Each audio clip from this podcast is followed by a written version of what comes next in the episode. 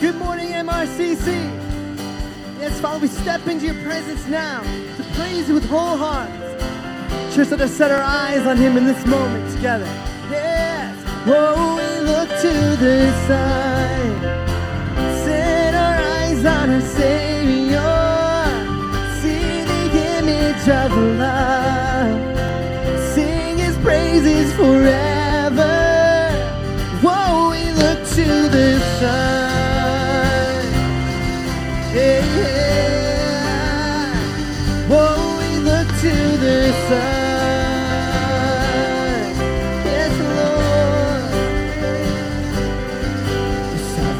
Tearing through the dead of night. See the kingdom burst into color at the speed of light. Yes, oh freedom, shaking up the atmosphere in your presence, Lord. As the shadows fade into nothing as the day appears. Beyond the skies above, love reaching out for us, the everlasting one, Jesus our God. Oh, we look to the sun, yeah. set our eyes on our Savior, see the image of love,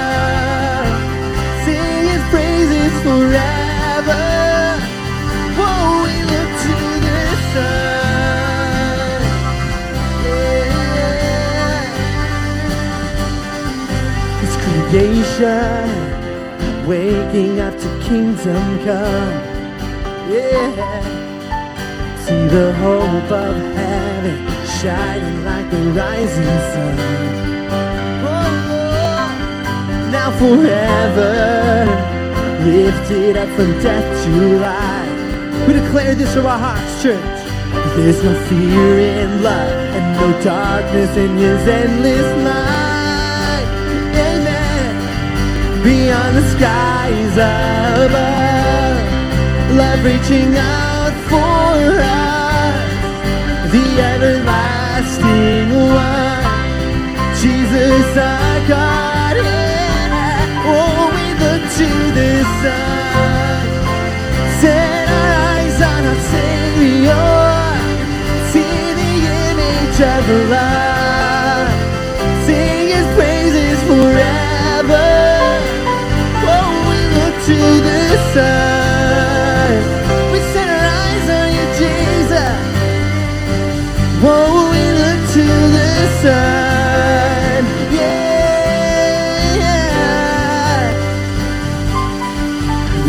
The skies above, love reaching out for us, the everlasting one, Jesus our God, is pursuing us, church. Beyond the skies above, love reaching out for us, the everlasting one. Jesus our God, we tell look to the sun as your church, Lord. Set our eyes on our Savior, see the image of love, sing His praises forever. Whoa, we look to the sun. Set our eyes on our Savior, see the image of love. Sing his praises forever. Sun. Yeah, yeah. Whoa, we look to the sun. Oh, yeah. Church, can we give him praise today? Hallelujah, Lord. We set our eyes on you, Jesus. Yes. Yes, Father, we thank you. You've delivered us your love. Oh, I won't forget the wonder of how you brought deliverance the exodus of my heart. Cause you found me, you found me, you freed me, held back the waters for my release. Oh Yahweh, we declare this now. Cause you're the God who fights for me, Lord of every victory. Hallelujah. Hallelujah. You have torn apart the sea. You have led me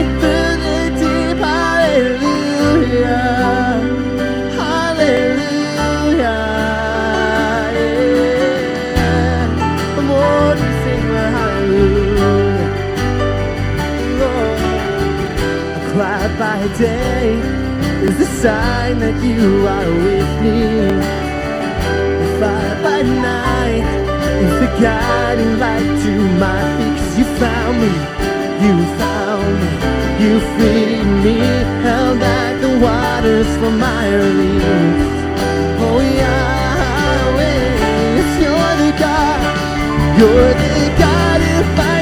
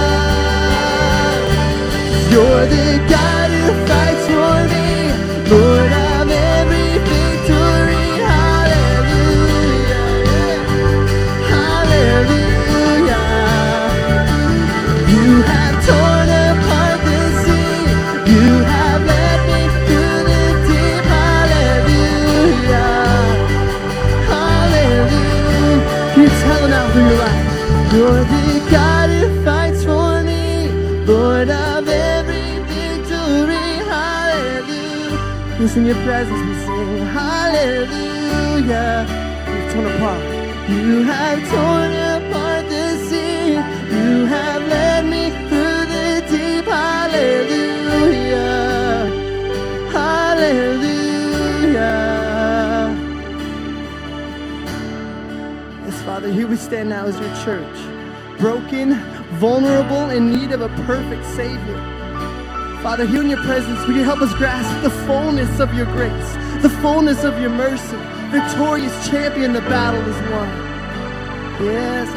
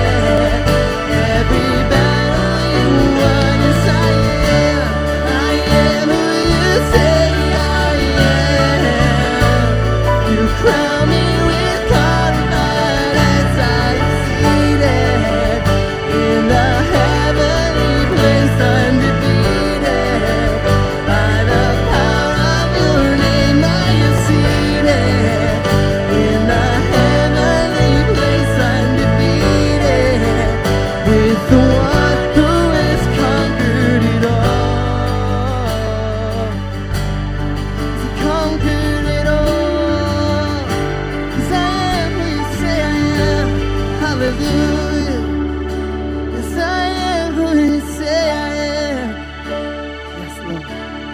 Our God, our great champion stands undefeated. Against the enemy, against death, he stands undefeated. Always. It's because of this he remains our confidence, church. And there's something powerful that happens when the body of Christ comes together and sing in confidence of Him. Him, our collective hope, Him, our future.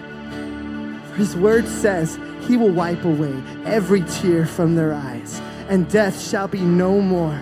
Neither shall there be mourning, nor crying, nor pain anymore, for the former things have passed away. Yes, Father God, champion over death. Well, how we long for that day where we will rest with you in eternity, free from the longing and the sorrows of this world. But today, as your church, we enter into heavenly worship and offer you this praise, offer you these words from our lips. We sing, Holy is the Lord.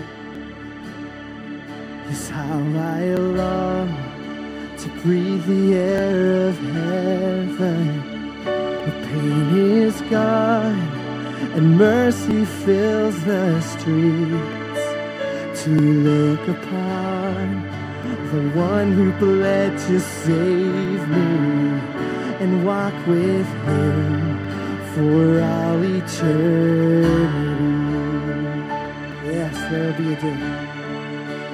There will be a day when all will bow for him. There will be a day when death will be no more. Standing face to face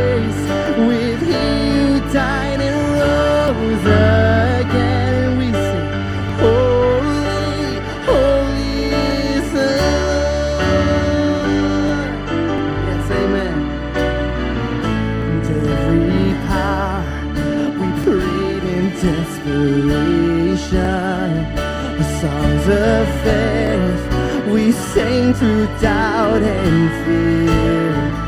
And in the end, we'll see that it was worth it when He returns to wipe away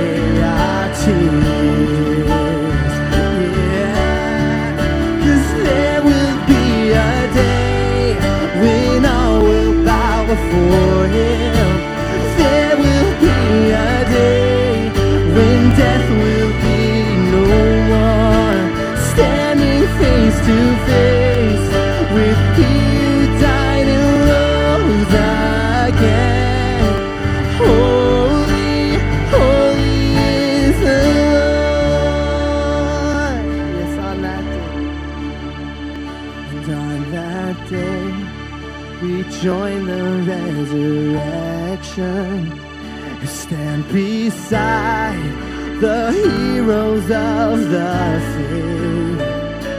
With one voice, a thousand generations sing, Worthy is the Lamb who was slain. Can we sing that again, church? And on that day, we join the resurrection beside the heroes of the faith. With one voice, a thousand generations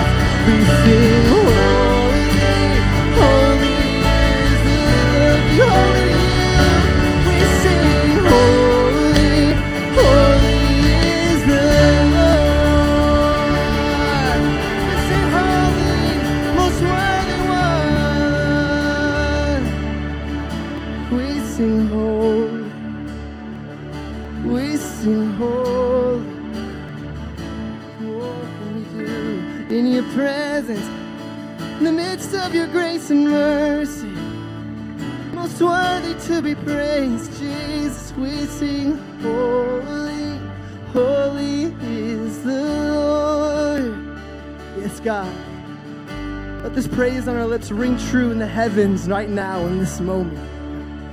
As we enter in with worship that is taking place all over this earth, all creation worshiping you, God, we enter in to recognize you as our holy Savior. Father, thank you for your mercy. Thank you for your love. We sing, Holy is the Lord Almighty. God, let us confidence be in you through every season, no matter what changes here on earth, no matter the things that we experience day to day, God, your love, your mercy remains the same. No matter how much changes, we can rest assured that you are our confidence, God. If anything, let us have that confidence in you day to day. Father, we thank you for these times of worship. Speak to the hearts in this moment, Father. And as your church, we unite to lift up the name of Jesus in this place. Church, in this moment, united as one, can we pray the way that the Lord taught us to pray? Here in this moment, we sing, Our Father, who art in heaven, hallowed be thy name. Thy kingdom come, thy will be done on earth as it is in heaven. Give us this day our daily bread, and forgive us our sins as we forgive those who sin against us. And lead us not into temptation, but deliver us from evil. For thine is the kingdom and the power and the glory forever. Amen. Amen, church. Hey, well, welcome to MRCC this morning. Hey, would you look around, find somebody you don't know, and would you say good morning to them today? Hey.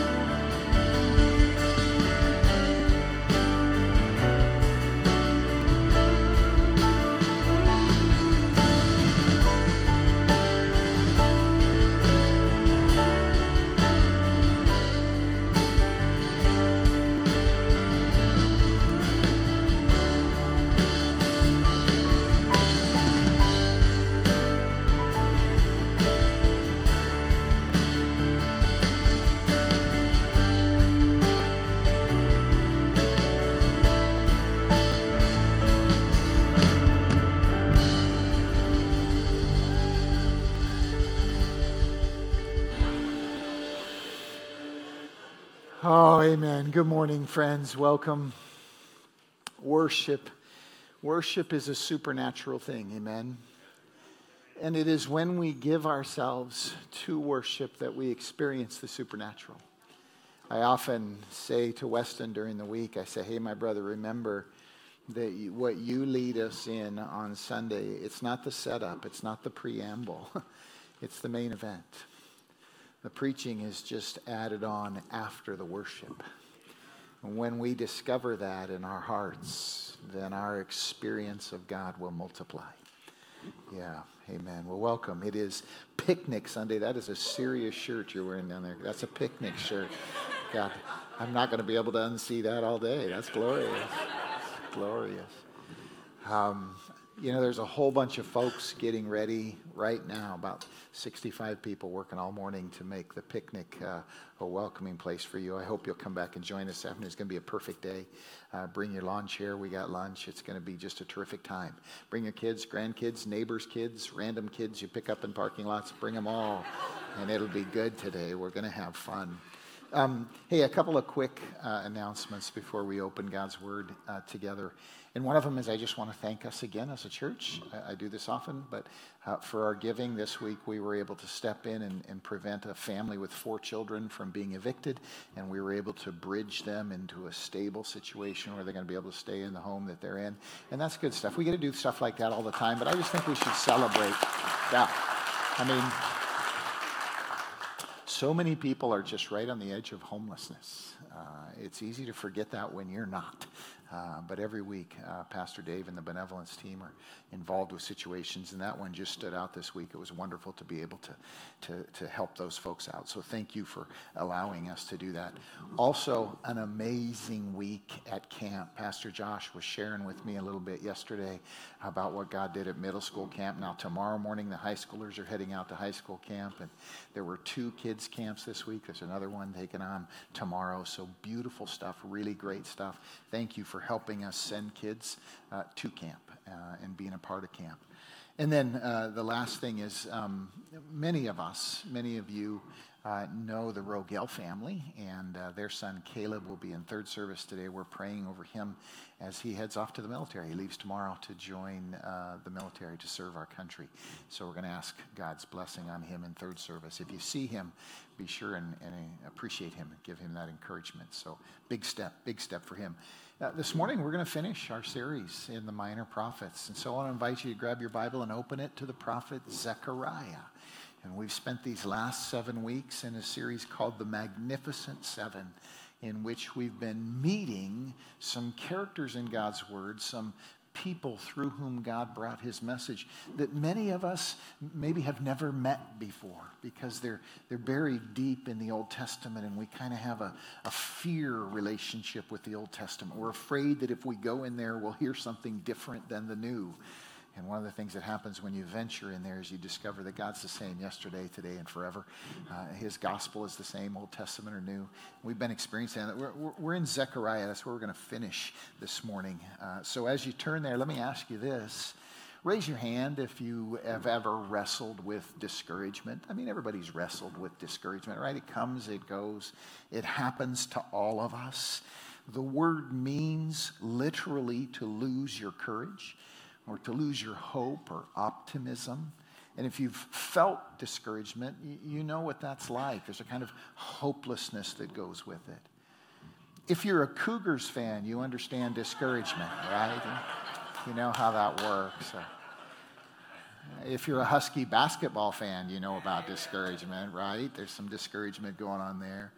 If you're waiting for somebody to invent diet donuts, then you're going to be discouraged for most of your life. That's not going to happen. If you're hoping to see your cat in heaven, you'll be discouraged. There's lots, lots of things that can bring about discouragement. But, but this morning, I want to remind you, God wants to remind you about a time when you were immune to discouragement, a time when it was impossible to discourage you. That time existed in your life. It was when you were small. It was when you were very small. It was when you were learning how to talk. Now, you don't remember much about those days, but everybody around you does. they remember all the things you said that made no sense to anybody, but you kept saying them because you were learning how to talk. And because you had no ego, you never became discouraged. You just kept trying. You had this sense that someday one way or another, sooner or later, you were going to be a talker like everybody around you.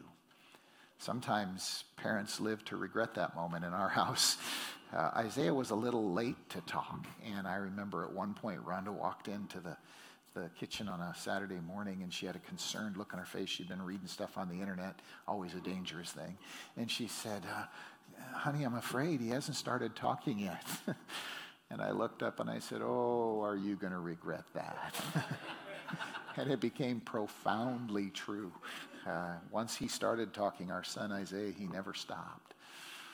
But you were immune to discouragement. You knew that you were going to learn how to talk. And so you just kept trying. A couple of years ago, there was a viral video that came out about a little boy learning to talk. Him and his dad sitting on the couch. It's about a minute long. Uh, let me invite you to remember it. Turn your attention to the screen.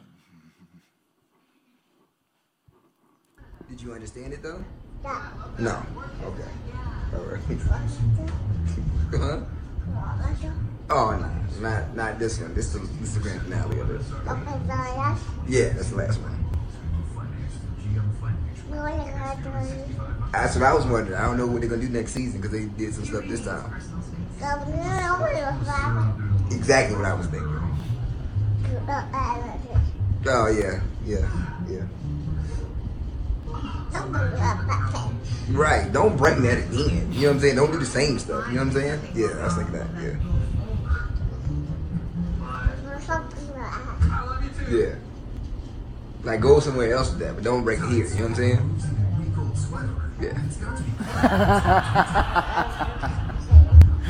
I think that's so cute. He's learning how to talk. And there's a part of him that knows he's going to learn. Let me say it again. There's a part of him that knows he's going to learn. And here's why I bring that up this morning, friends, as we finish our series. You see, perhaps nothing produces more real, serious discouragement in our lives than our own individual struggles with sin. And we all have them. We all have them. Whether it's our temper or our tongue, whether it's our lust or our anger, whether it's our greed or our fear, uh, or any of a long list of other things, we struggle against sin. And that struggle can become incredibly discouraging, especially as we grow older and find that the things we thought we would overcome uh, by the time we were 30 or 40 or 50 or whatever, that we still struggle with, that we still wrestle with. But our struggle against sin becomes a very different thing when we understand our Father's attitude about it. And I choose my words very carefully there. When we discover God's attitude about it about your struggle. When He's your Father and Jesus is your Savior, then your struggle with sin is not the struggle of someone trying to measure up, but the struggle of someone who is growing up, who is learning, just like that little boy was learning to talk. And it's a message about that reality that the prophet Zechariah brings to us in chapter 3 of the book of Zechariah. There's a huge difference between a struggle to measure up and the struggle of growing up. And just like your attitude towards your children's struggle is different than your employer's attitude or their employer's attitude towards their struggles, God's attitude towards your struggle flows from His grace. Like I said this morning, we're finishing our series in the Minor Prophets by meeting Zechariah. And I hope you are learning that the God of the Old Testament is the same as the God of the New, that there's no difference, that in fact everything Jesus said comes from the Old Testament, much of it from the prophets. This morning, let's hear that from the prophet Zechariah. So, Zechariah chapter 3. Let me give you a little bit of context for Zechariah's time and place the book of Zechariah is a series of visions and messages given during roughly the same period of time as Haggai, who we heard from last week. That is, Israel has come back from their time of exile in Babylon. They have been returned to their land, a miracle in itself, because they thought the nation was gone and lost forever. They are rebuilding, they're going through the process of rebuilding the temple, of rebuilding the, the city of Jerusalem, their capital, the walls, and their own homes. And in that season, they're facing opposition and some difficulties, and they're, they're wrestling with weariness and discouragement. And it's into that struggle that Zechariah speaks. And in chapter 3, the vision that he gives there, we don't have time to go through all of them, but the vision that he gives in chapter 3 is aimed exactly at our tendency to be discouraged. Zechariah 3, beginning with verse 1, let's listen to the prophet. Bible says, Then he showed me, he meaning the angel of the Lord, showed me, Zechariah, Joshua the high priest standing before the angel, angel of the Lord, and Satan standing at his right side to accuse him. The Lord said to Satan, The Lord rebuke you, Satan. The Lord who has chosen Jerusalem rebuke you. Catch this, we're going to come back to it. Is not this man a burning stick snatched from the fire? Vivid word picture. We're going to unpack it in a moment. Now, Joshua, the scripture says, was dressed in filthy clothes as he stood before the angel. But the angel said to those who were standing before him, Take off his filthy clothes. And then he said to Joshua, See, I have taken away your sin, and I will put rich garments on you. Now, let's pause for a moment and understand a little more of the context here. When Zechariah sees Joshua standing in his capacity as high priest, we are meant to feel several things. First of all, we're meant to identify with Joshua because his primary role as high priest was to go before the Lord once a year and on, on what many of us know today as the Day of Atonement, he was to go before the Lord once per year and make a very special offering, the sin offering for all of the people. And in that capacity, you read about this in Leviticus 16 and following, in that capacity, Joshua stood as a representative of everyone. Much as Jesus stands as our representative when he goes to the cross. Joshua fulfilled in his capacity as high priest that same role. And it's that moment that is being pictured here. Now, a little more background. When this moment occurred every year in the life of Israel, again, Leviticus 16 and following, Joshua had to be dressed and prepared in a very specific way. He had to be wearing the breastplate. He had to be wearing the right headdress. He had to be wearing the right robes. He had to have the Urim and the Thummim stuff we don't have time to get into this morning. But he had to be carefully prepared for that moment. And if he wasn't, then the penalty was death. The picture is of a righteous man being the only one who can intercede for us to the Lord. But in this moment, Joshua is failing that very basic requirement. He's dressed in filthy clothes. And so he's not prepared for the moment. He's not able to make atonement because he's not prepared for the moment. He has no righteousness of his own, we would say, in the New Testament. And as a result of that, in the vision, Satan is pictured standing at Joshua's right side and accusing him.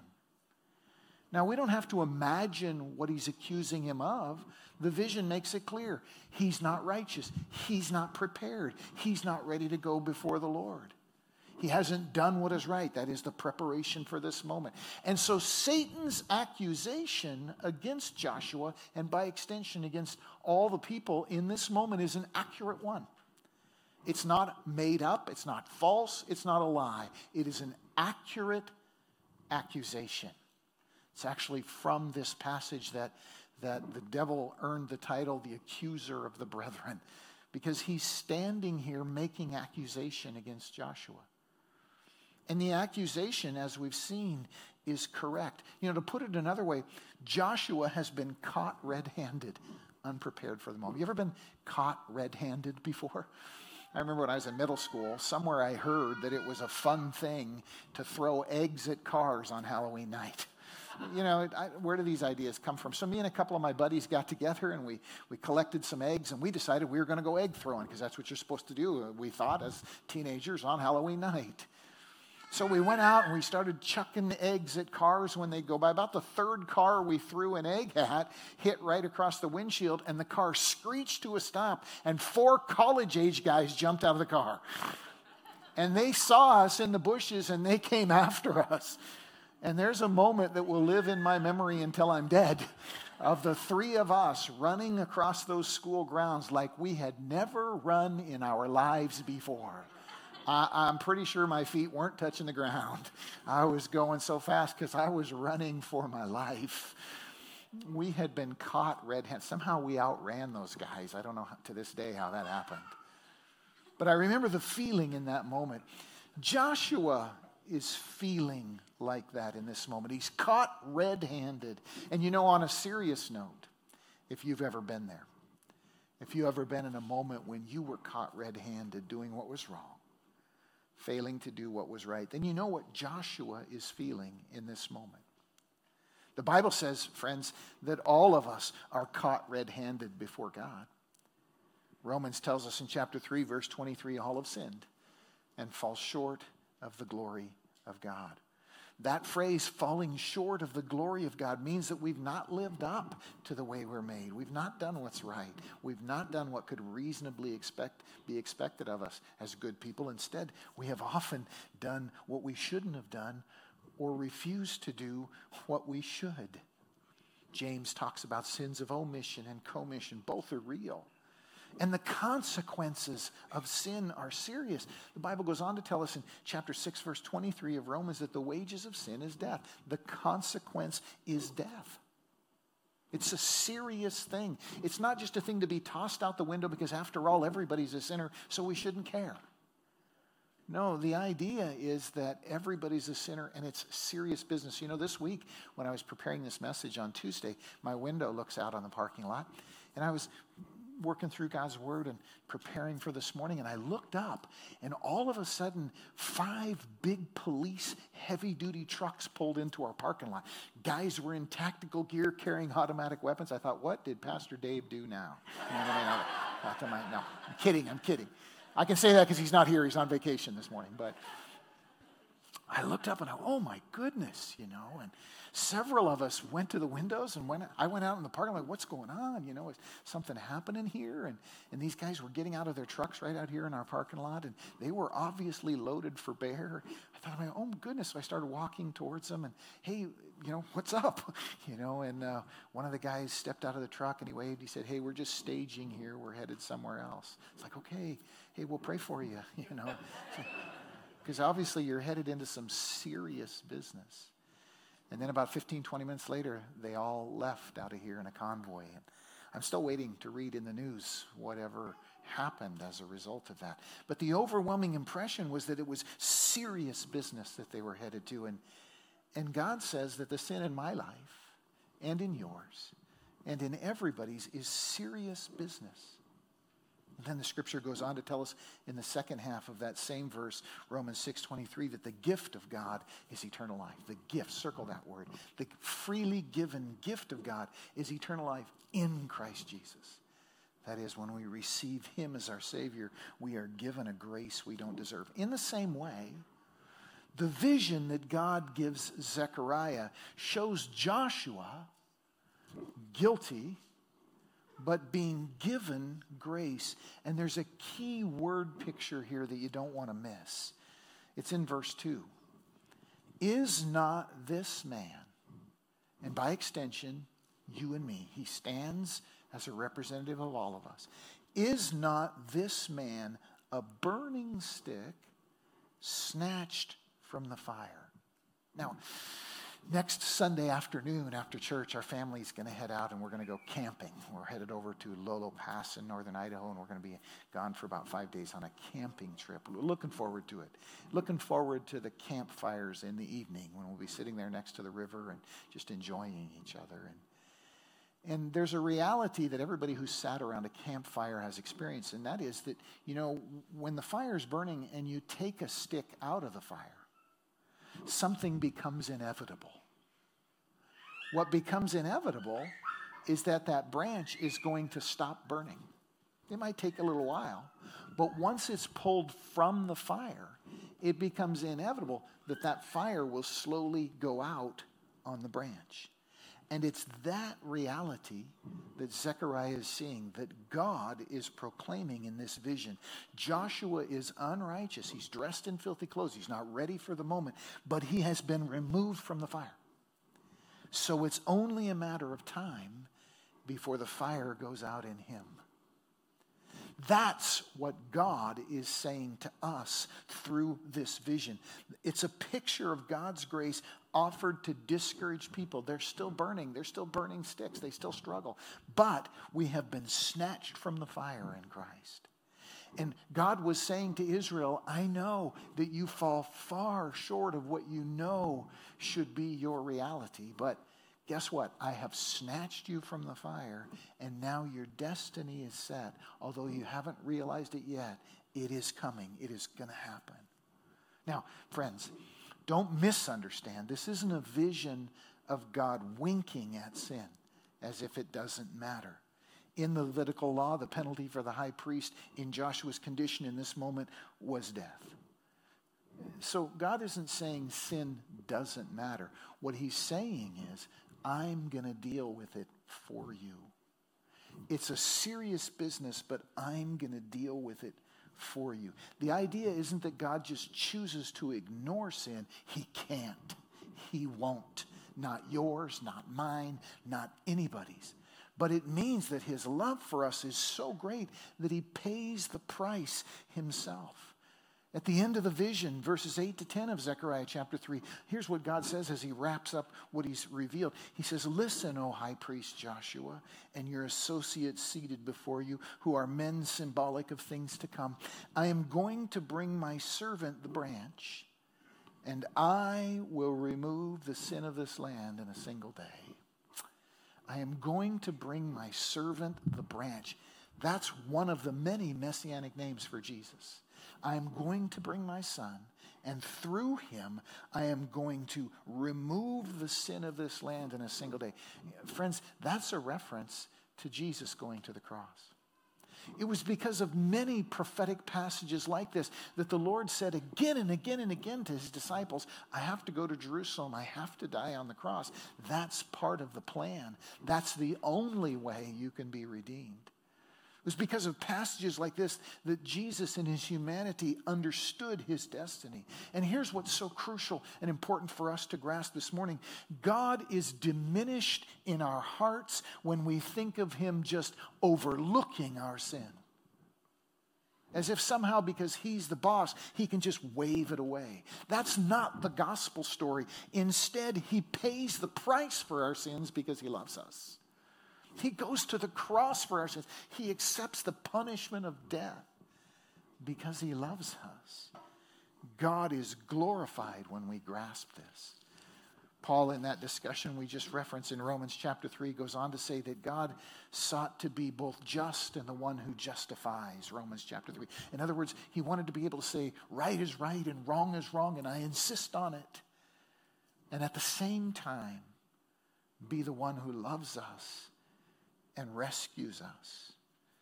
Richard Neuhaus wrote memorably, we, the truth is, we could not bear to live in a world where wrong is taken lightly and where right and wrong make no difference. Spare me a gospel of easy love. Atonement is not some accountant's trick or kindly benevolent overlooking of wrong. It is a serious bloody cross where a man gives his life for us.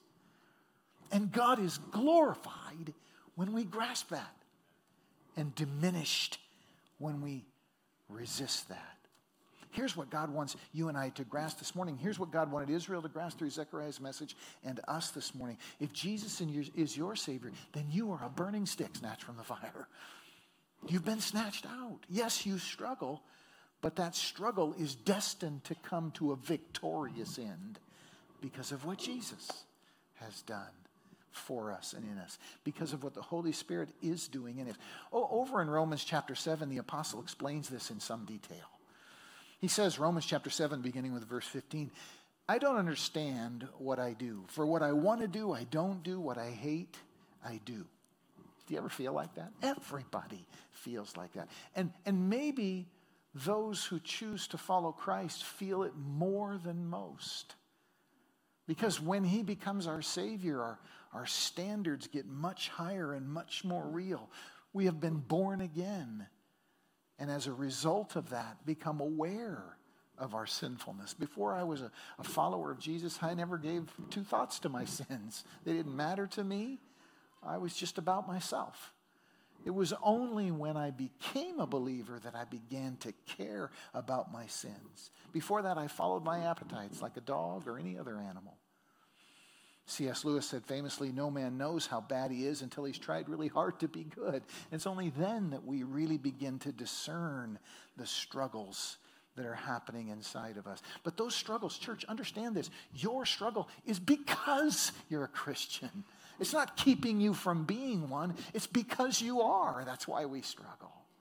And the message of Zechariah is God says, Hey, I know what that feels like. I know you look in the mirror and you see filthy clothes and you see somebody who doesn't measure up and you see a burning stick, but know this you've been snatched from the fire.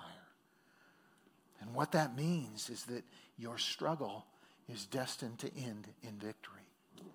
Paul goes on, Romans 7, he says, verse 16, if I do what I do not want to do, then obviously I agree that the law is good. In other words, God's definition of right and wrong is a good one. This conflict inside me, Paul says, reveals that there's a new me, one that agrees with God about right and wrong.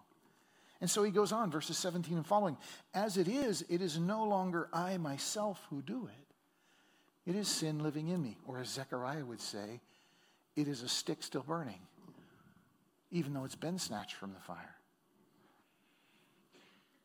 It is no longer I myself who do it, it is sin living in me. In other words, there's a new me and there's an old me. There used to be, but there is now. I know that nothing good lives in me, that is in my sinful nature, the old me, for I have the desire to do what is good, that's the new me, but I can't carry it out. For what I do is not always the good I want to do. No, the evil I don't want to do, this I keep on doing. In other words, Paul says there's two conflicting desires in me, and every serious Christian feels that. And if you feel that, rejoice. It means there's a new you, born again, as alive as the old you, and wrestling with the old you. And here's the whole point, Paul says, verse 20.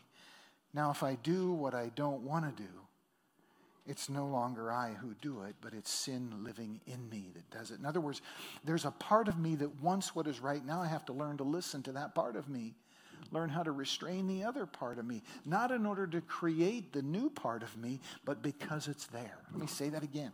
Not in order to create the new part of me, but because it's there. There's a part of us that says, wow, we're having this big, long conversation about sin, but really that's not reality. What's reality is what's going on in the news or what's going on in society or culture or school or work. No, it's not. All those things will pass from your life and mine in a nanosecond. They'll all be over, and none of them will matter. All that will matter eternally is your sin and God's grace. All that will matter eternally is that. That's the gospel. That's reality. And so the Apostle Paul says in Philippians chapter 3, verse 16, one of my favorite verses in all the Bible only let us live up to what we have already attained. Only let us live up to what we have already attained. We are burning sticks snatched from the fire. Only let us live up to that reality own it, walk in it. Paul finishes his whole thought in Romans 7 by saying, What a wretched man I am. Sometimes we feel like that's where the discouragement comes from. What a wretched man I am. Who will rescue me from this body of death, from this struggle? Thanks be to God through Christ Jesus our Lord. He rescues us. He rescues you. He rescues me. And it's when we own that reality that God is glorified in our hearts. Do you know why some people struggle with their passion for God? It's because they've never grasped how utterly He saves us in Christ. Imagine if you were the target of all those police that came into our parking lot this week and they showed up at your house and they surrounded it and you were headed for a bad end. And then suddenly the floor of your house popped open and some guy said, Hey, jump in here, let's go, let's get out of here you would feel an incredible sense of thanksgiving. And it is that sense of thanksgiving that powers the Christian life. It's that sense of thanksgiving that makes us immune to discouragement. Some people get discouraged because they assume their struggle means that something is wrong with them. In fact, it means something's right with you. If you weren't born again, you wouldn't struggle but the fact that you are demonstrates you. There's a beautiful moment in Genesis chapter 32 when, when Jacob, who has spent a lifetime uh, doing wrong, finally is caught red handed and is facing the consequences of a lifetime of doing wrong. And the scripture says that in that moment, he finally, finally turned to God and he wrestled with him all night long. And in the morning, God said, Okay, we've wrestled, now let go of me. And Jacob said, I won't, I won't let go of you. The scripture says that the angel of the Lord in that moment kind of pried him off. And then he said, I'm giving you a new name today. You shall no longer be known by the name you were known. You will no longer be known as Jacob the deceiver. Now I name you Israel, my beloved. Why? Because you struggle Church, we're almost done this morning. Let me just say clearly to you if you're struggling with your sin, hallelujah.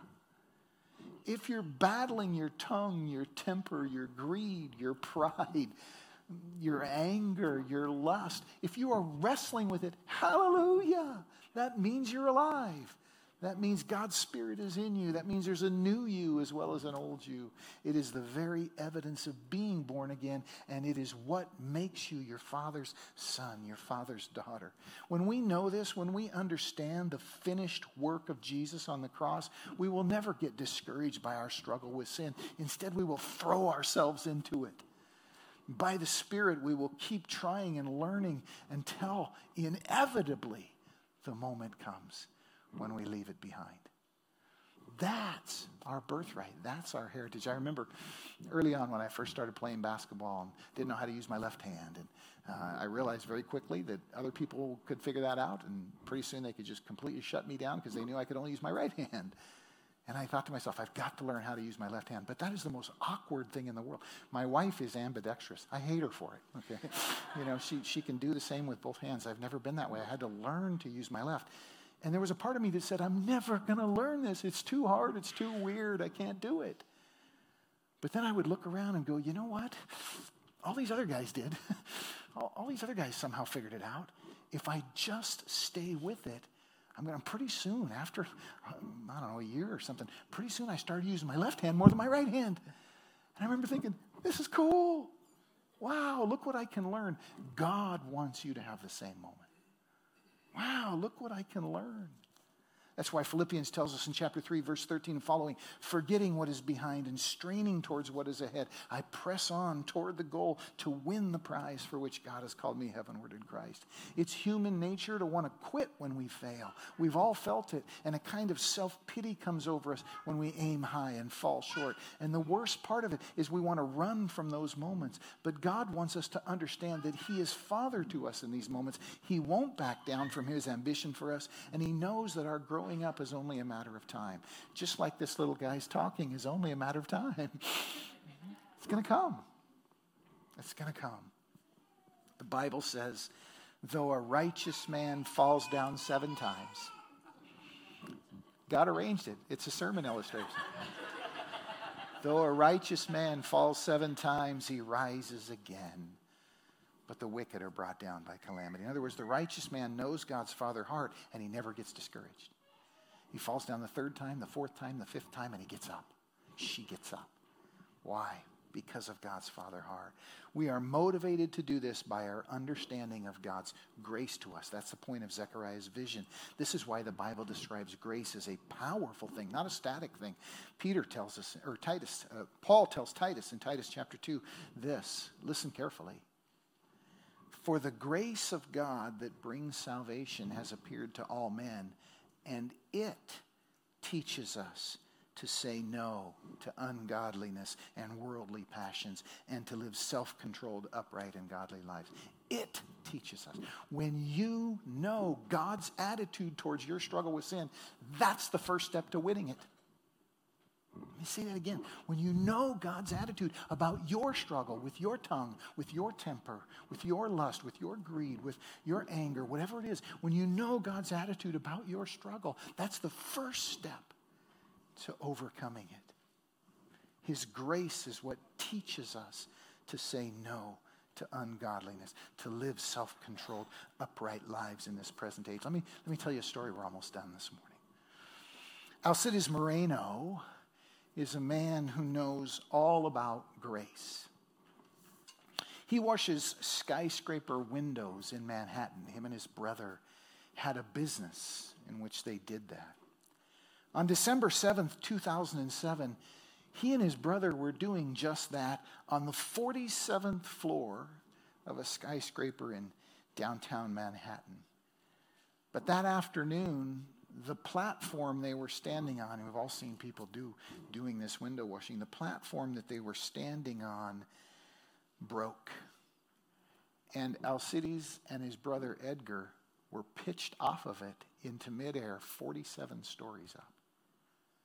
Now that's a long fall, long enough that Alcides had time to realize what was happening. time to think about the consequences, and time to feel hopeless as he fell. But somehow, miraculously, he survived. His brother died. His brother struck the ground and lost his life. Alcides struck the ground, and somehow, it's a miracle. After falling 47 floors, he didn't die. He spent the next two weeks in a coma. He spent months after that in physical therapy and recovery. But somehow he didn't die. And there's no explanation for that apart from the miraculous grace of God. Now, here's why I tell you that story. Today, nobody is more serious about safety on a scaffold than Alcides. nobody. You see, God's grace didn't teach him to be indifferent. It taught him to be more devoted, dedicated, and focused than ever before. That's what grace does. It doesn't make sin less of a thing to be hated, fought, and struggled against. It makes it more so because now we understand what it is, what it means, and now we understand a Father God's attitude about it. Zechariah's vision finishes with a call to the pursuit of holiness. The angel of the Lord gives this charge to Joshua, verses 6 and 7 of chapter 3. This is what the Lord Almighty says If you will walk in my ways and keep my requirements, you will govern my house, have charge of my courts, and I will give you a place among those standing here. In other words, God will reward the pursuit of holiness in your life here and now. He will reward it. You are ultimately saved by grace but He will reward your pursuit of holiness in life here now. He wants the best for you now as well as forever, and it flows from your grateful thanksgiving, which becomes a willingness to submit, to learn, and to do things God's way. Nothing less, in fact, than thanksgiving for grace can keep you from being discouraged on the way. You are a burning stick snatched from the fire. That's what you and me are meant to understand. So, can I invite you to bow your heads with me? Close your eyes for a moment, my friends, this morning. And let me ask you to admit to yourself in this moment what is your struggle? Is it anger? Is it tongue? Is it fear? Is it lust? What is your struggle? And in this moment, God wants you to understand his attitude about your struggle. When the devil comes to accuse you, God says, This man, this woman is a burning stick snatched from the fire. He says, The Lord rebuke you. This man is a burning stick snatched from the fire. That's you. The reason you struggle is precisely because there's a new you. And it's because of your struggle that God gives you a new name. You are His now because of your struggle. He wants you and I to understand that and to feel that. The Bible says, only let us live up to what we have already attained. We've been snatched from the fire in Christ. Now God calls us to let grace teach us to say no to ungodliness. Maybe this morning you need to grab hold of your struggle in a new way. Maybe you've just kind of let it go. You've become discouraged. You began to give up. You've begun to say to yourself, no, this is just how I am. This is how I'm always going to be. I can't overcome this. I can't grow beyond it. God says, yes, you can.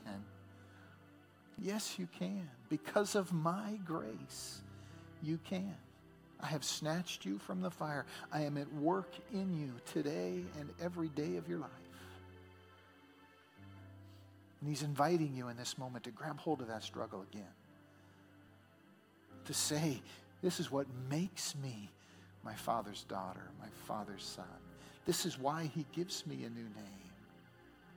God, we thank you for your word this morning. We thank you for that beautiful vision that you gave Zechariah, not just for the people of Israel in that moment, but for us, for us here today. We thank you for that vision. God, write it on our hearts that we might go from here confident that we will overcome because your grace teaches us. We pray for that. We ask that this morning in Jesus' name. Amen. Amen. Would you stand with me, church? Yeah. Lots of folks preparing all morning for the picnic this afternoon. Hope that you will come and join us.